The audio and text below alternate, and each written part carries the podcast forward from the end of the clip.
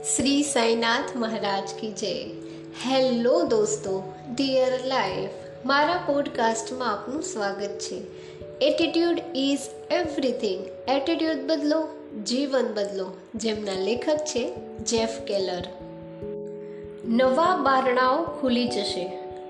કમિટમેન્ટની શક્તિનું એક ચમત્કારિક પાસું આ પણ છે, તમારો ગોલ તમારે કઈ રીતે સિદ્ધ કરવો એ શરૂઆતથી જાણવાની કોઈ જરૂર નથી.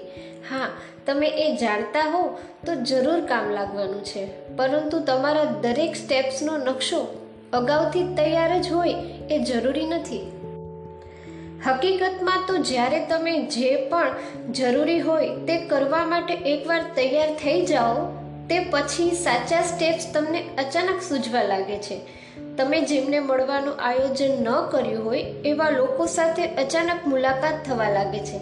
નવી તકોના બારણાઓ તમારા માટે ખુલવા લાગે છે. એમ લાગશે જાણે સદનસીબ તમારી સામે સ્મિત કરી રહ્યું છે. હકીકતમાં કમેન્ટમેન્ટ કરી આ બધી પોઝિટિવ ઘટનાઓને તમે જ સર્જી હોય છે. કારણ કે તમારા મનને હવે તમે આદેશ આપ્યો છે કે આ બધી ઘટનાઓને શોધો અથવા પેદા કરો. મારા માટે એક બારણું અચાનક જ કઈ રીતે ખુલ્યું હતું તેનો દાખલો આપો. ઓગણીસો નેવ્યાસીની સાલમાં મેં મોટિવેશનલ લેખો લખવાનું શરૂ કર્યું. મેં પોઝિટિવ એટીટ્યૂડ અને સફળતાના બીજા કેટલાક સિદ્ધાંતો વિશે જાણકારી મેળવી હતી અને અન્ય લોકો સાથે તે વહેંચવા માટે હું ઉત્સુક હતો. પરંતુ શરૂઆત ક્યાંથી કરવી તે મને સૂચતું નહોતું. શું મારે મારા લેખો કોઈ વર્તમાન પત્રને મોકલવા, કોઈ મેગેઝિનને કે પછી મારું પોતાનું પુસ્તક લખવું? સૌ પ્રથમ જે લોકો બીજાઓને તાલીમ આપવાના અને જરૂરી સ્ટાફ પૂરો પાડવાના કામ સાથે જોડાયેલા હતા, તેમને મેં એક લેખ મોકલ્યો. ઓગણીસો નેવુંના ઉનાળામાં એ લેખ છપાયો. થોડા મહિના પછી સ્ટુઅર્ટ કેમન નામની એક વ્યક્તિનો મને કોલ આવ્યો. તેઓ અમુક વ્યવસાયો સાથે ન્યૂઝ લેટર બનાવવાનું કામ કરતા હતા. તેમણે મને કહ્યું કે એમણે એમના મિત્રના ઘેર મારો લેખ વાંચ્યો હતો અને તેઓ એમાંથી ખૂબ ઇમ્પ્રેસ થયા હતા. તે પછી તેમણે મને પૂછ્યું, તમે પોતે ન્યૂઝ લેટર લખવાનું કદી વિચાર્યું છે? નિખાલસપણે કહું, તો મેં આવું કદી વિચાર્યું નહોતું.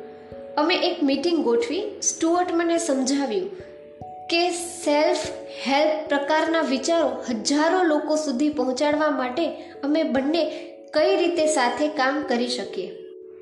એકાદ મહિના પછી એટીટ્યુડ ઇઝ એવરીથિંગ ન્યૂઝ લેટરનો પહેલો અંક પ્રસિદ્ધ થયો. આ ન્યૂઝ લેટર મેં વીસ વર્ષ સુધી પ્રકાશિત કર્યો અને જીવનને સમૂળગું બદલી નાખતી એ માહિતી મેં લાખો લોકો સુધી પહોંચાડી. આ બધું કઈ રીતે શક્ય બન્યું? બીજા લોકો સાથે આ સિદ્ધાંતો વેચવા માટે હું કમિટેડ હતો, એટલે શક્ય બન્યું. મારો એટીટ્યૂડ પોઝિટિવ હતો. મેં લખવાનું શરૂ કર્યું અને સ્ટુઅર્ટ કેમન નામની એક સાવ અજાણી વ્યક્તિ મારી જિંદગીમાં પ્રવેશ કર્યો. એને ખબર હતી કે મારા સ્વપ્નને વાસ્તવિકતામાં કઈ રીતે પલટાવવું કમેન્ટમેન્ટનો આજ તો જાદુ છે. થોડી સાવધાની જરૂરી છે. તમારા ગોલ્સને સહેલાઈથી મેળવવા માટે વધુ પડતા ઉત્સાહિત બનતા પહેલાં હું તમને સાવધાનીના બે શબ્દો કહી દઉં. મજબૂત નિર્ણય કર્યા પછી પણ તમારો રસ્તો સાવ સુવાળો રહેવાનો નથી.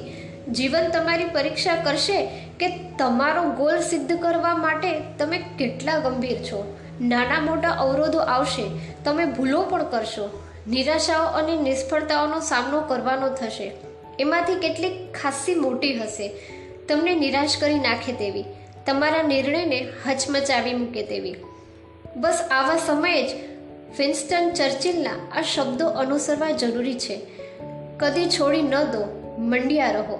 જેમ્સ જે કોબર્ટે આવું જ કંઈક જુદી રીતે કહ્યું છે. તમે એક વધુ રાઉન્ડ ફાઇટ કરીને ચેમ્પિયન બનો છો. જ્યારે તકલીફો વધતી જણાય, ત્યારે હજુ પણ એક વધુ રાઉન્ડ ટકી રહો. તમે કોઈ ગોલને સિદ્ધ કરવા માટે મજબૂત નિર્ણય કર્યો હોય, તો તમે કામ ચલાવ નિષ્ફળતાઓને જરૂર પચાવી શકો. અંતે તો જીત તમારી જ છે.